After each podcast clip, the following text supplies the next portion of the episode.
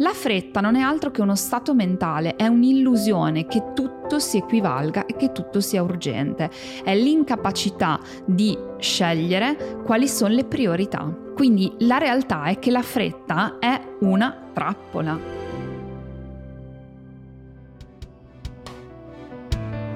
Ciao, sono Alice e se oggi sei qui non è un caso. Significa che è arrivato il momento per te di iniziare a vivere una vita straordinaria in ogni episodio rispondo alle domande più comuni di crescita personale e ti accompagno nel tuo percorso verso la migliore versione di te, un giorno alla volta.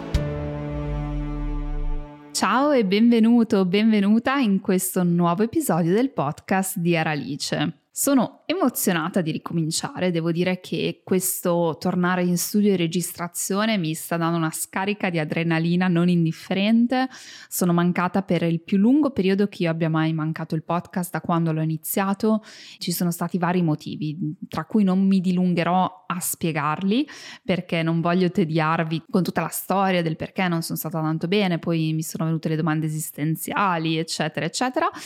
E perché non vi racconto questa storia? Perché proprio in questo ultimo periodo il distacco un po' da tutto mi ha sicuramente portata a creare moltissimo materiale che condividerò, nel senso che eh, il mio format è un format che si basa sulla condivisione, è un format che si basa sulle emozioni che in primis io digerisco, vivo e chiaramente sono quelle poi che sono comuni, sono um, appunto sentite anche da voi perché chiaramente fanno parte della natura umana e ho creato quindi molto materiale da podcast, perciò ne sentirete tante delle storie e delle riflessioni di questi ultimi mesi. Quindi non voglio tediarvi, voglio solo dirvi che sono tanto di essere tornata, quindi sono molto grata di condividere questo spazio di nuovo insieme a voi. E essendo la prima puntata di questa nuova stagione che sarà piena, piena, piena di nuovi contenuti, quindi non farò una puntata basata su una domanda, anche perché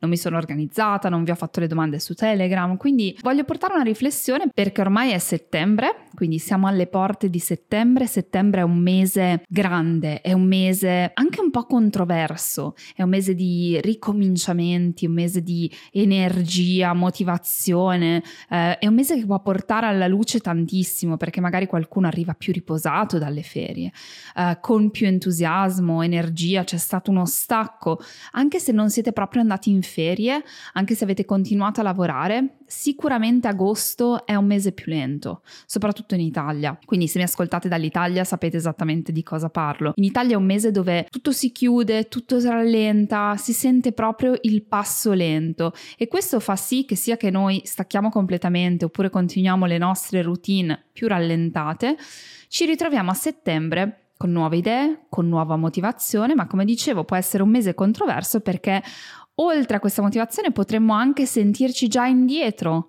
o già presi dalla fretta o magari senza la voglia di tornare a quei ritmi frenetici degli ultimi mesi dicendo questa volta lo faccio in modo diverso, questa volta mi prometto che non sarà così, ritmi, oppure la casa in disordine, oppure sempre in ritardo, oppure mi sento schiacciato dalle mille cose da fare, non so gestirle. Quindi è ambivalente la sensazione che si può provare all'inizio di settembre. Spesso le proviamo entrambe queste sensazioni a momenti. Quindi ci sono momenti della grande motivazione, perché no, anche l'agenda nuova, i colori nuovi, la classica cartoleria da settembre, il nuovo anno scolastico che rimane dentro impresso nel cuore un po' a tutti noi. E poi ci troviamo in quel momento dove ti senti mancare l'aria perché agosto è finito e tutto sembra tornare come un boomerang addosso. Quelle, tutte le date, le scadenze, le mail rimaste in sospeso e via che si riparte con i nuovi ritmi. Voglio condividere con voi una riflessione che eh, ho condiviso nella mia community, nella mia membership dove ci troviamo al lunedì mattina alle 6 per fare un momento di intenzionalità, settare le intenzioni per la settimana, prepararci per l'inizio della settimana e voglio condividere alcune riflessioni che sono emerse proprio durante uno di questi incontri. E la riflessione di oggi riguarda la fretta, riguarda la fretta, riguarda l'urgenza, riguarda quel senso di accelerazione, di essere in ritardo, di non riuscire mai a arrivare alla fine della to-do list, perché questa modus vivendi, diciamo, è in grado di rovinare tutti anche i più buoni propositi.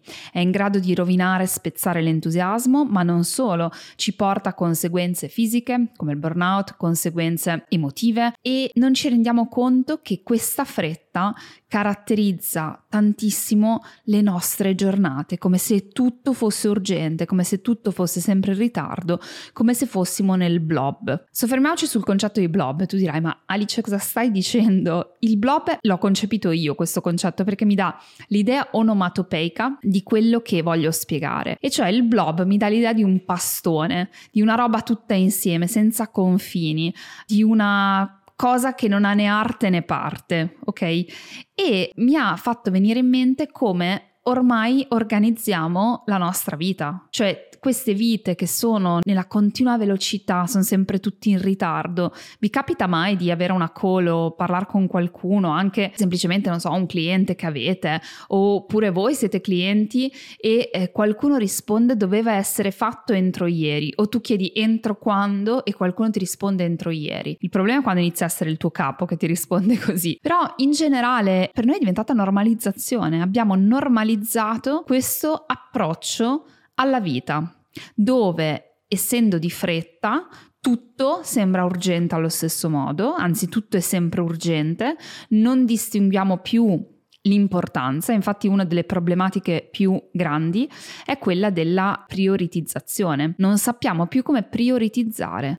I miei studenti spesso mi chiedono Alice, ok, tutto bene, ma io non so cosa devo fare perché ho talmente tante cose, non so da dove partire, non so come dare un ordine di priorità. Ed ecco che ci troviamo quindi a settembre con tutti i nuovi propositi, nuovi corsi, nuovo entusiasmo, nuovo lavoro, bambini che tornano a scuola, magari noi siamo insegnanti, torniamo a scuola pure noi. Tutto questo, nuova palestra, corso, eccetera, e poi diventa tutto questo parte del blob, dove tutto è urgente, dove ci svegliamo al mattino già stanchi mentalmente, dove non abbiamo chiaro come eh, tirar fuori qualcosa alla giornata, dove andiamo a dormire dicendo ho corso tutto il giorno e non so neanche cosa ho fatto che è un grande problema, dove siamo agitati se qualcuno per caso ci rallenta o minaccia di rallentarci, come se fossimo così saturi che un minimo, minimo imprevisto può mettere a dura prova la nostra sanità mentale,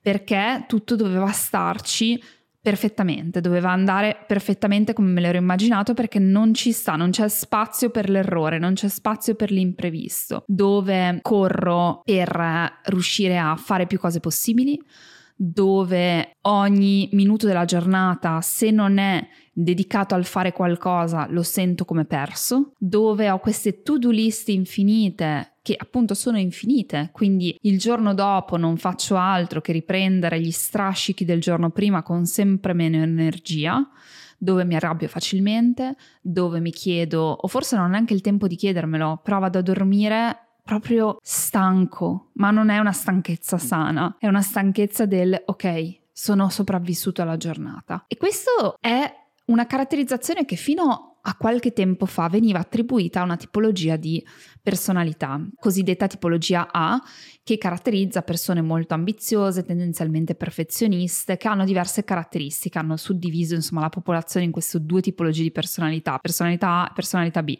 È una semplificazione uh, delle tipologie di personalità, però rende l'idea. Se fino a qualche anno fa questa fretta spesso poteva diventare una complicazione, un degenerare di una personalità di tipo A, quindi una disfunzione della personalità di tipo A, oggi possiamo dire che uh, va a colpire colpire la maggior parte della popolazione occidentale, perché sapete come sono i ritmi oggi, o meglio come li abbiamo fatti in un certo senso diventare e come anche il nostro approccio alle cose li ha fatti diventare, ne parliamo proprio in questo podcast. Questa, se non lo sapevate, si chiama malattia della fretta, cioè è stata proprio classificata come una malattia. Non è eh, più solamente un ok, siamo tutti di fretta, no, in realtà sono stati fatti degli studi, sono stati condotti degli studi partiti dal 1985 se non sbaglio, abbiamo degli studi anche americani, iraniani, indiani che hanno um, preso su campioni di persone in diverse università e istituti di ricerca, hanno visto che ci sono determinate caratteristiche che possono definire una diagnosi della malattia della fretta, dove la fretta diventa quasi l'oggetto e non è relativo a nessun tipo di vera urgenza. Infatti questo continuo essere nel blob, non fermarsi mai, andare avanti per forza di inerzia, dove veramente non abbiamo neanche il tempo, per quello che dicevo, non è neanche che ci fermiamo e diciamo ma chi me l'ha fatto fare questa vita, è che eh, continuiamo ad andare avanti per inerzia, per inerzia, per inerzia, non ci fermiamo mai, fa risultare tutto urgente. Questa percezione che tutto sia urgente allo stesso modo, quindi io arrivo al mattino che non ho ben chiare le mie priorità, mi sento solo sopraffatta da una serie di cose che sono sul mio tavolo da dover fare, compiere e parlo di lavorativamente personalmente, quindi non è solo il lavoro, mi fa risultare che sia tutto sempre urgente. E con la domanda, l'aspettativa di questo periodo storico che stiamo vivendo, la domanda esterna, sempre più spesso ci si ammala proprio della malattia della fretta. E oggi voglio offrirvi per questo settembre non tanto un podcast motivazionale su come raggiungere i vostri obiettivi, ma darvi una chiave di lettura che magari non avete sviluppato, che magari a cui non avete pensato, su come cambiando l'atteggiamento da frettoloso a un atteggiamento più virtuoso che vi voglio proporre, molto probabilmente iniziano a cambiare anche i risultati, perché la fretta non solo ha un impatto sulla salute, ha un impatto sulla salute mentale, ha un impatto su come noi ci sentiamo, sulla stanchezza e quindi nel lungo periodo va veramente a logorarci da dentro a fuori, ma ha anche un impatto sui risultati e sulle performance. Quindi in realtà prendere sempre tutto con la fretta non solo porta appunto a stare male, però uno dice vabbè almeno arrivo a dove devo arrivare, no, performi anche meno bene, perché eh, purtroppo è controintuitivo, ma più siamo oberati di cose,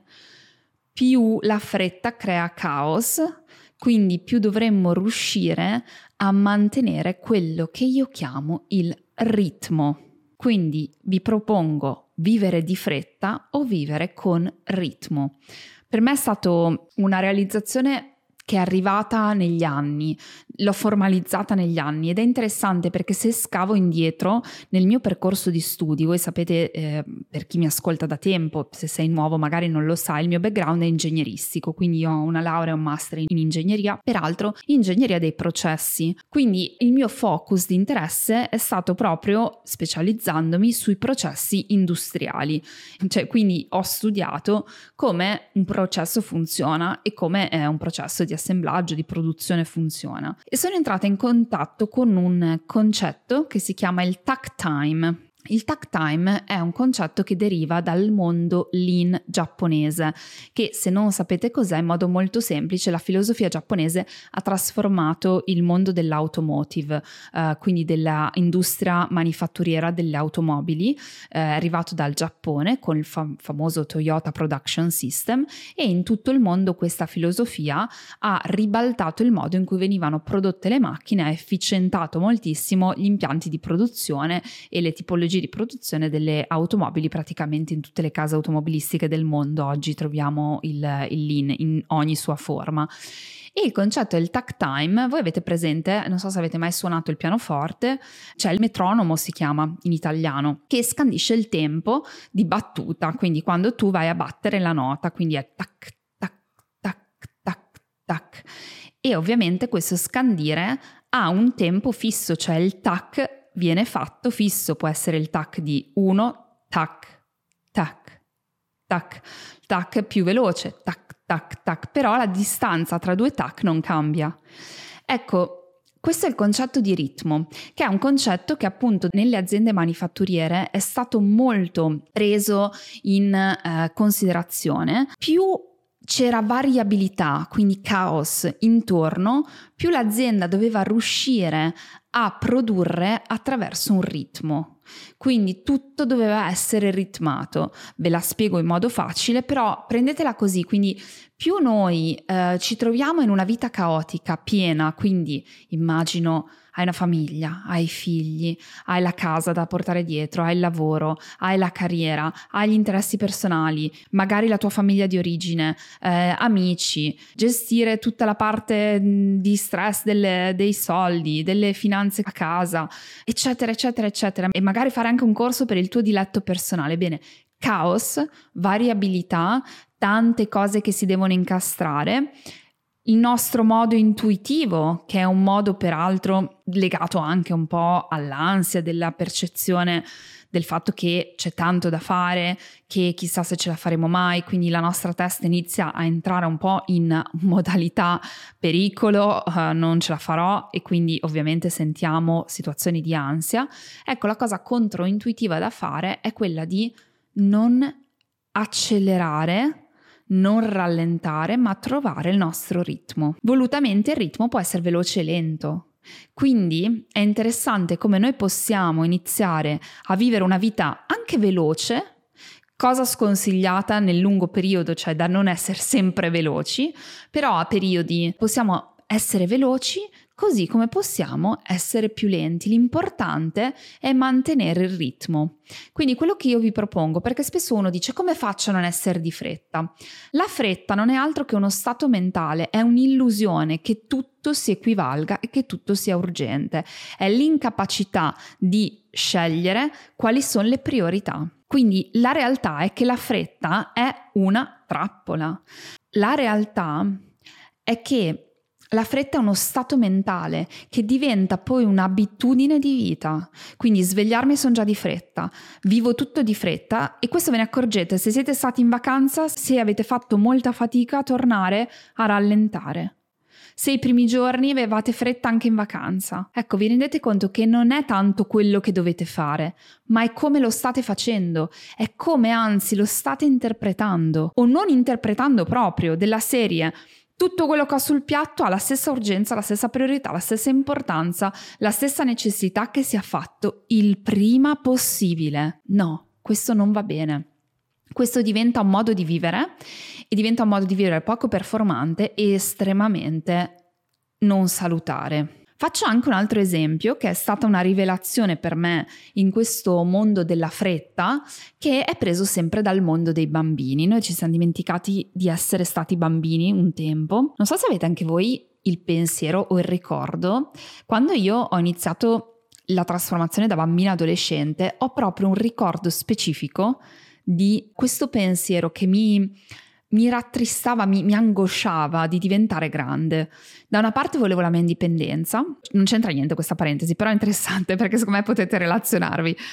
Io volevo la mia indipendenza, però dall'altra ero ancora bambina, avevo quella fantasia da bambina che poi noi perdiamo, la fantasia di poter giocare, mi ricordo che giocavo con le Barbie tantissimo, di poter giocare con le Barbie per sei ore e avere proprio un pomeriggio meraviglioso da sola, giocavo da sola alla casetta e cambiavo e facevo. E dicevo io da grande non mi dimenticherò questo perché mi ricordo quando chiedevo a mia mamma giochi a Barbie con me? Magari ci giocava 5 minuti poi si stufava come tutti gli adulti. Perché non ha più quell'immaginazione, lo vedo io con i miei figli oggi, dopo 10 minuti che gioco con loro devo fare uno sforzo per entrare nel loro mondo, cioè quindi o scelgo consciamente di entrare nel loro mondo del gioco di ruolo, poi magari ci sono persone un po' più, ecco, um, un po' più predisposte, io magari non lo sono tantissimo, faccio lo sforzo, però uh, dopo quello io mi annoio, cioè se devo um, scegliere insomma l'attività preferita non lo farei se non ci fossero i miei figli lì. Mi ricordo questa angoscia del um, non la perderò mai io questa cosa, perché vedo mia madre, non voglio perderla e poi l'ho persa. Quindi breve storia triste. Quindi ci siamo dimenticati di essere stati bambini ed è un peccato perché i bambini hanno delle risorse che sono fortissime anche nella crescita personale, poi dopo se le dimenticheranno e diventeranno adulti come tutti noi, incasinati. Però da quando ho i figli ho scoperto una cosa e l'ho scoperto osservando. I bambini non hanno mai fretta, osservateli. I bambini non hanno mai fretta. Al massimo, quando arrivano a 8-10 anni che i genitori gliela trasmettono, sta fretta, ce l'hanno anche loro, ma prima di quello non sanno neanche cosa sia la fretta. Perché, come dicevo, la fretta è un'illusione, è qualcosa che nasce dalla, dalla nostra mente. di fatto il bambino si sveglia e segue il flusso della sua vita.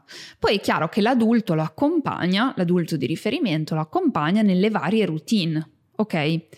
Però il bambino gioca con una cosa, poi si lascia distrarre dall'altra, non ha fretta di dire ah devo per forza giocare adesso con tutti i miei giochi in questo preciso momento, se no i miei giochi non ci saranno più, eccetera. E la cosa bella è che quando tu segui questo flusso della non fretta come caretaker, quindi come genitore in questo caso, nel mio caso, se io prendo una giornata d'estate dove non c'è la scuola, quindi devo inventarmi qualcosa col bambino, la cosa che ha più valore non è schedulare l'intera giornata per dire dalle 7 alle 8 si fa colazione, dalle 8 alle 8 e un quarto facciamo questo, dalle 8 e un quarto alle 9 e mezza facciamo questo. Se voi iniziate a entrare in questa modalità dove ogni attimo deve essere riempito, produttivo, scandito, eccetera, siete estremamente frustrati. Questa frustrazione viene trasmessa al bambino. Quando noi trasmettiamo la fretta al bambino, il bambino si frustra tantissimo. E questo non fa altro chiaramente che creare una giornata difficile da gestire. D'altro lato, se noi non gestiamo niente, il bambino non sa, non ha ancora le capacità cognitive per gestirsi, quindi c'è l'autogestione che si trasforma in un caos più totale. Il sweet spot, cioè il punto perfetto di questo è tra i due, tra la fretta della serie ho fretta di andare sempre alla prossima attività, sono sempre incanalato nella prossima cosa che deve succedere e l'autogestione completa, non ho niente di pianificato, non così quello che viene viene. Quindi tu lasci al bambino la capacità di godersi ogni cosa che sta facendo e crei il tuo ritmo. Quindi c'è il ritmo del mangiare, il ritmo dell'energia alta, il ritmo dell'energia bassa. Quindi segui proprio il bambino nel ti svegli, ok, mangiamo, facciamo colazione, poi c'è un momento di alta energia, facciamo dei giochi che sono più di alta energia, poi c'è il momento di bassa energia, seguendo il flusso ritmato però senza fretta, sapendo peraltro se tu riesci a lasciare andare nella tua testa quel momento dicendo adesso sono completamente presa qui, assorbita da questo momento di grande energia, poi sono assorbita dal momento di bassa energia, poi c'è il momento più quiet dove magari io preparo da mangiare e loro fanno un gioco più tranquillo, loro seguono quindi quando tu riesci a fare questo, riesci a ritmare nella tua testa senza fretta e senza completamente e irragionevolmente nessun tipo di piano, anche perché cosa succede? Io genitore è chiaro che ho delle priorità che sono necessarie, sono più alte di altre. Ad esempio, i bambini devono mangiare, devono bere, devono lavarsi, è tutto molto chiaro, questo è il ritmo. Cioè, la giornata è scandita da cose necessarie ci sono dei tempi in mezzo che possono essere riempiti in modi diversi, è meno importante il modo in cui li riempiamo, o meglio è meno urgente il modo in cui li riempiamo. Se ho pianificato un gioco oggi non è importante che sia fatto oggi, ma potrebbe essere fatto domani, perché magari ci lasciamo stupire dal flusso di qualcos'altro. Vedete quanto è differente? Allora, questo come lo trasliamo su di noi, su un nuovo modo di vivere?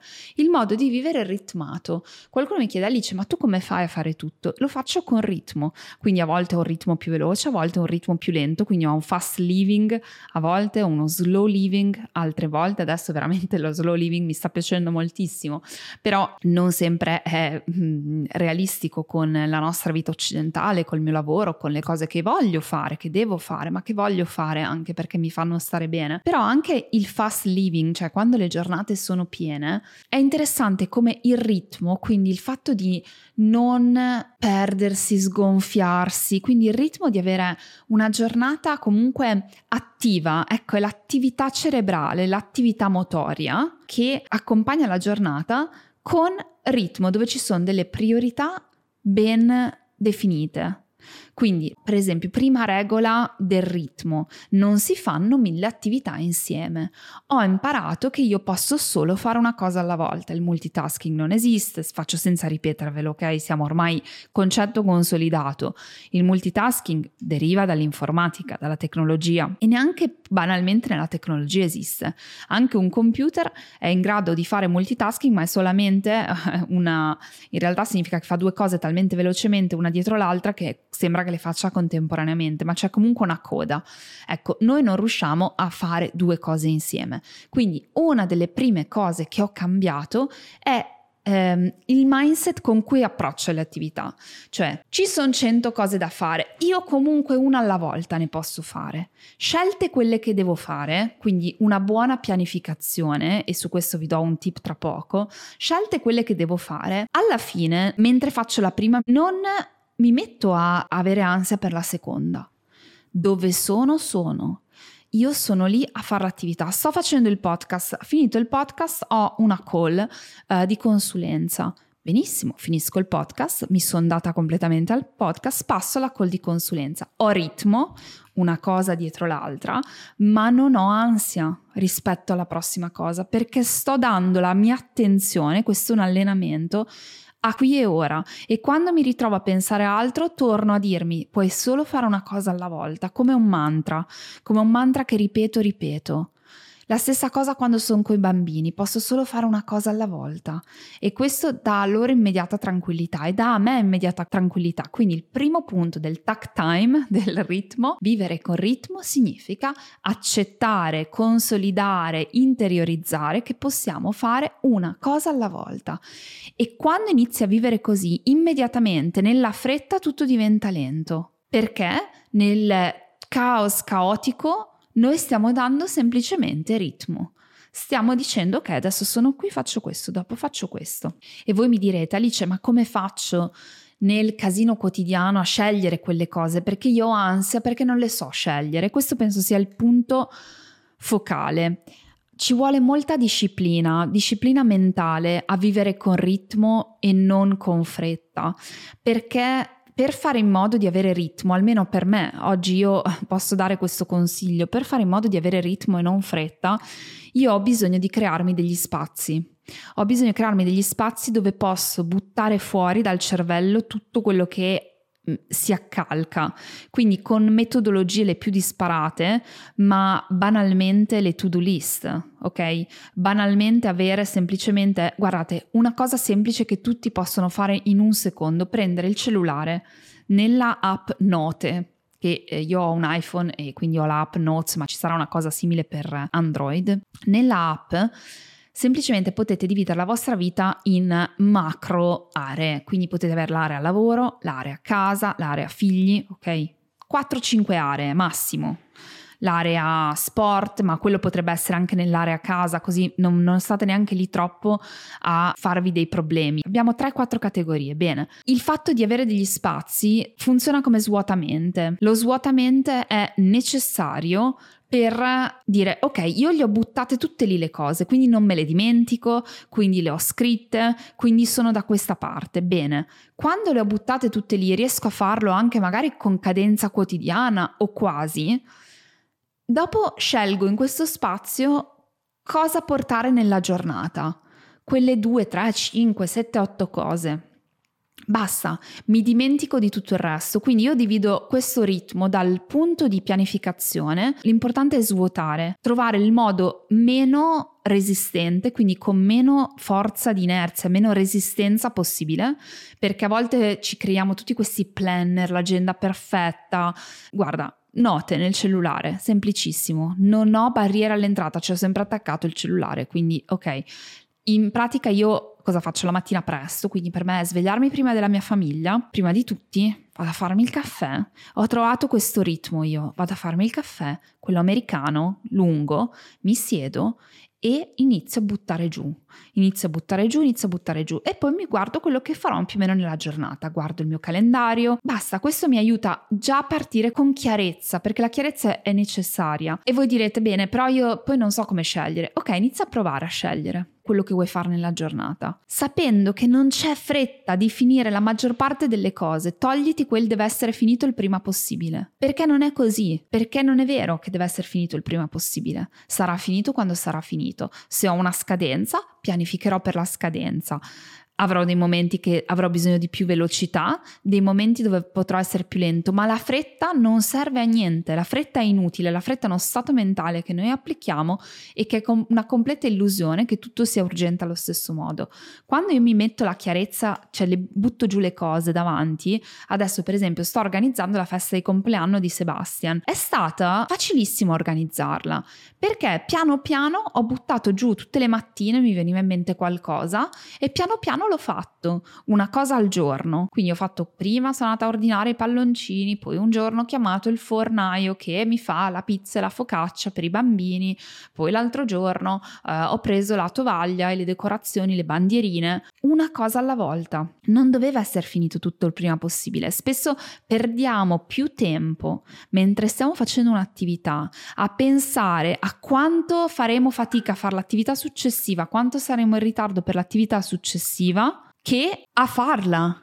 È per quello che dico, una volta che io ho finito il mio bel caffè americano e ho finito lo svuotamente, io chiudo tutto, inizio la mia bella giornata e ho imparato proprio a stare lì. Anche con i bimbi, c'è la colazione, è più lenta. Se io non gli metto fretta, cioè facciamo questo esempio perché è, è super comprensibile secondo me. Nel momento in cui i bambini fanno colazione, con la fretta non è che li velocizzo, li rendo più nervosi. Quindi con la fretta magari ci mettono 14 minuti e non li ho velocizzati. Col ritmo magari io mi sono data quei 15 minuti mentali, ho detto beh abbiamo quei 15 minuti, non gli ho messo fretta, magari ce l'hanno messi 16, però l'hanno fatta con calma e io invece di dirgli dai che tardi, dai che tardi, dai che tardi, che peraltro è un concetto che non capiscono il tardi, semplicemente sono stata lì a giocare con loro. E questo giocare con loro ha permesso di dare ritmo, perché subito successivamente cosa è successo? È venuta l'altra necessità, dopo un po' si sono stancati anche loro, stare a tavola, hanno mangiato e la necessità successiva è di andarsi a cambiare. Quindi vedete come viene naturale, lo stesso nel mio lavoro, lo stesso nella mia vita. Quindi nel momento in cui io poi inizio la mia vita, la ritmo. Quindi quindi è una vita dove io seguo questo flusso sapendo che ho degli impegni, delle cose da incastrare, delle cose dove devo essere presente, puntuale, ma lo faccio fluidamente, perché mentre sto facendo una cosa sto facendo solo quella e questo mi risparmia tantissima energia, mi riduce i livelli di ansia, mi aumenta i livelli di performance. Un'altra cosa importante, l'ultima che volevo dirvi sul come creare ritmo, è fare delle scelte importanti di routine, fare delle scelte proprio come nucleo familiare o persona delle vostre routine, perché spesso avere fretta eh, è anche un... Um, diciamo un risultato di alcune scelte che noi facciamo. Quindi se io tutte le mattine so che devo uscire di casa alle 8 e preferisco dormire fino alle 7.45, sapendo che però 15 minuti non sono abbastanza per prepararmi e tutte le mattine vivo in ansia perché dico sono in ritardo, sono in ritardo, perché ci penso, sono in ritardo, sono in ritardo, sono in ritardo. Ecco, vale la pena, soprattutto nel lungo periodo, se vogliamo stare meglio, di fare delle scelte un po' più sostenibili per le nostre routine. Quindi cercare anche di prendere, e, e, settembre si presta molto bene, prendere un bel foglio bianco e pensare ma com'è la mia giornata ideale nei vincoli che ho oggi. Quindi magari la giornata ideale è stare sotto una palma davanti al mare, va bene, ok, non è probabilmente fattibile anytime soon, quindi ok, ma con i vincoli che ho oggi, col lavoro che ho, che magari non ho previsione di cambiarlo, con la famiglia che ho, con la situazione sentimentale che ho, con i turni che magari devo fare, eccetera cosa può rendere un po' più sostenibile? Cosa mi può permettere di avere ritmo? Perché per esempio se io metto i bambini, i bambini di 3 e 5 anni, in un programma scandito di 15 minuti in 15 minuti, dove loro devono performare ogni 15 minuti qualcosa di nuovo e assolutamente tutto in ritardo, eccetera, è chiaro che li sto settando per il fallimento, non sono in grado questi bambini di gestire questa cosa, hanno bisogno di punti fermi di ritmo, però i ritmi sono più dilatati, il bambino ha bisogno di un po' più di tempo per mangiare, un po' più di tempo per cambiarsi, quindi lo devo tenere in considerazione se voglio vivere senza fretta, se no vivo con la fretta. Lo stesso vale per gli adulti, in modo ovviamente un po' più eh, evoluto, perché il bambino non ha la competenza spesso, cioè insomma a questa età, 3-5 anni miei, di capire che neanche l'orologio, quindi le ore, sta iniziando adesso Sebastian a leggere l'orologio, però ehm, il concetto di tempo è ancora un concetto un po' astratto, quindi sono i tempi della casa che sono scanditi o della scuola che sono scanditi, anche all'asilo nido, alla scuola materna ehm, hanno proprio questi, questi, punti fermi che permettono di dire il tempo gioco è tra eh, l'assemblea e la merenda o tra l'assemblea e eh, il, il pranzo. Però quel tempo gioco poi dopo è più lento, ok? Perché il bambino in modo ha, ha, modalità di esprimersi. L'adulto ha altre capacità cognitive, quindi noi siamo in grado di dire ok, quanto ci metto a prepararmi, ma fammi mettere quei 5 minuti in più che mi fanno tutta la differenza perché vivo con ritmo e senza fretta. Quindi ritmare la nostra vita non significa ingabbiarsi, ma significa liberarsi da una sensazione costante di essere in ritardo, schiacciati, terrorizzati di non arrivare alla fine, di non sentirsi produttivi. Non sono mai stata così tanto produttiva da quando utilizzo il ritmo come modus vivendi, dove non c'è il multitasking, dove c'è un momento di chiarezza, dove c'è la completa scelta di stare lì nell'attività, nel completo flusso ritmo, una cosa dopo l'altra, una cosa dopo l'altra. Non perdo tempo a perdermi nei pensieri delle cose successive, delle cose precedenti, perché mi sono creata momenti per quello. Mi sono creata momenti di retrospettiva, momenti dove guardo come è andata la settimana e il lavoro in realtà l'ho molto ridotto il tempo lavorativo effettivo perché non serve così tanto, spesso serve così tanto perché non siamo in grado di gestire proprio l'ansia da fretta la malattia della fretta, quindi spesso siamo ancora più ingabbiati dalle cose da fare perché non c'è organizzazione mentale, perché non c'è spazio per poter ritmare. Questo è il mio consiglio per settembre, quindi questa è la puntata che io volevo registrare oggi perché penso che sia molto molto importante e significativo pensare a come vogliamo vivere, non solo a cosa vogliamo fare, ma quali sono quelle caratteristiche che possono migliorare significativamente la qualità della nostra vita senza alcun cambiamento concreto. Perché questo è un atteggiamento, è un atteggiamento che si allena, è un atteggiamento che va coltivato, si coltiva giorno dopo giorno, ma con questi piccoli accorgimenti, questi piccoli consigli può fare tutta la differenza del mondo. Io spero di avervi motivati, di avervi messo un semino, acceso un po' un fuoco dentro per andarvi a riprendere quel senso di significato che c'è nel flusso della nostra giornata senza doverci per forza sentire sempre di fretta. E con questo io vi auguro un settembre pieno, un settembre significativo, fatto di bellissimi e ambiziosi obiettivi che volete raggiungere, di tanta motivazione e anche di tanto ritmo. Noi ci sentiamo alla prossima puntata e a presto, ciao!